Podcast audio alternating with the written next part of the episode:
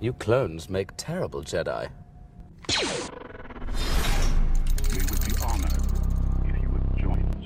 In Revenge of the Sith, there's an insanely rare scene that no one got to really see. In the DVD case, we could find this promo image, and I remember seeing it, however, I was always confused because we never saw clones wear anything but their armor. Years later, when they released the entire Star Wars saga on Blu ray, the first extra features disc features the scene. It's a scene that I'll show in full at the end of my explanation for this video. It involves Obi Wan and Yoda being stopped by clones dressed in Jedi robes during Order 66. However, they never finished it, so the editing and graphics are very basic around the actors. We can find it in the film's novelization, so there is a bit of canon to this if we go back in time. It's something I really wish they would have put in the film and actually finished editing out because it really adds such evil and malevolence regarding the clones' programming for total Jedi annihilation. It shows that these aren't just soldiers, they're genetically engineered beings both in intellect and battlefield dominance. Decoy Squad 5, they were called, a group of eight clones that parted from the 501st Legion.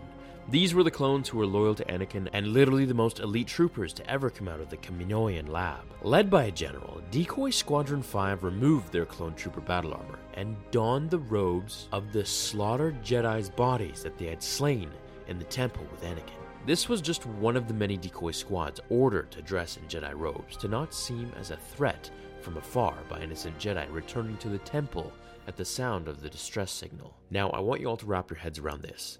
This is actually really interesting and it will change the way you look at Obi Wan.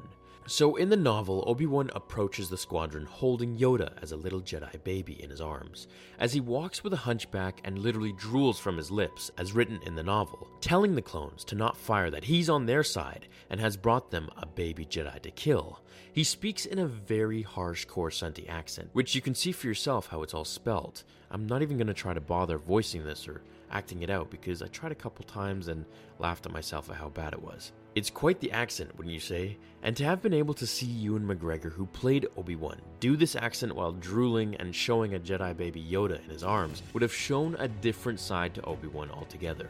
I'm not too sure how I feel about it, but I think it would be pretty interesting nonetheless. Here's a part from the novel that I will read. As the clone looks down at Obi Wan, he rudely says, Anyone could grab some deformed kid and claim it's anything they want. How do you know it's a Jedi? And that's when Yoda jumps from Obi Wan's arms and puts his green lightsaber to the imposter's neck. I think the whole scene in general would have been really cool to see, and we'd all be still talking about it to this day had it been properly completed. Anyways, without further explanation, here's the deleted scene that you all want to see.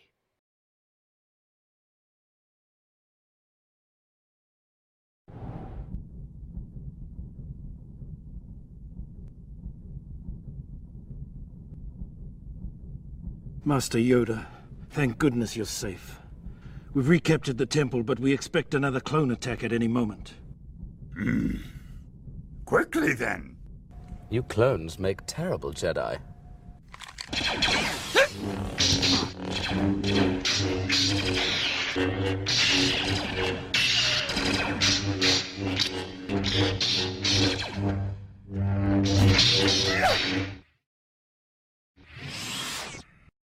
So, what do you think? Are you upset Lucasfilm never completed it? Do you feel it would have made Obi Wan too comical if we went with the novelization version? Or would it have made his character dynamic, all the more cool, with Yoda playing the part of the baby? Let me know what you think, and if you enjoyed it, you know, you're feeling generous, hit that like button for me. Thanks so much for watching, my fellow Jedi and Sith friends. I really appreciate you guys taking the time out to watch the videos. I'll meet you all back here tomorrow in the next episode of Star Wars Theory. But until then, remember. The Force will be with you. Always.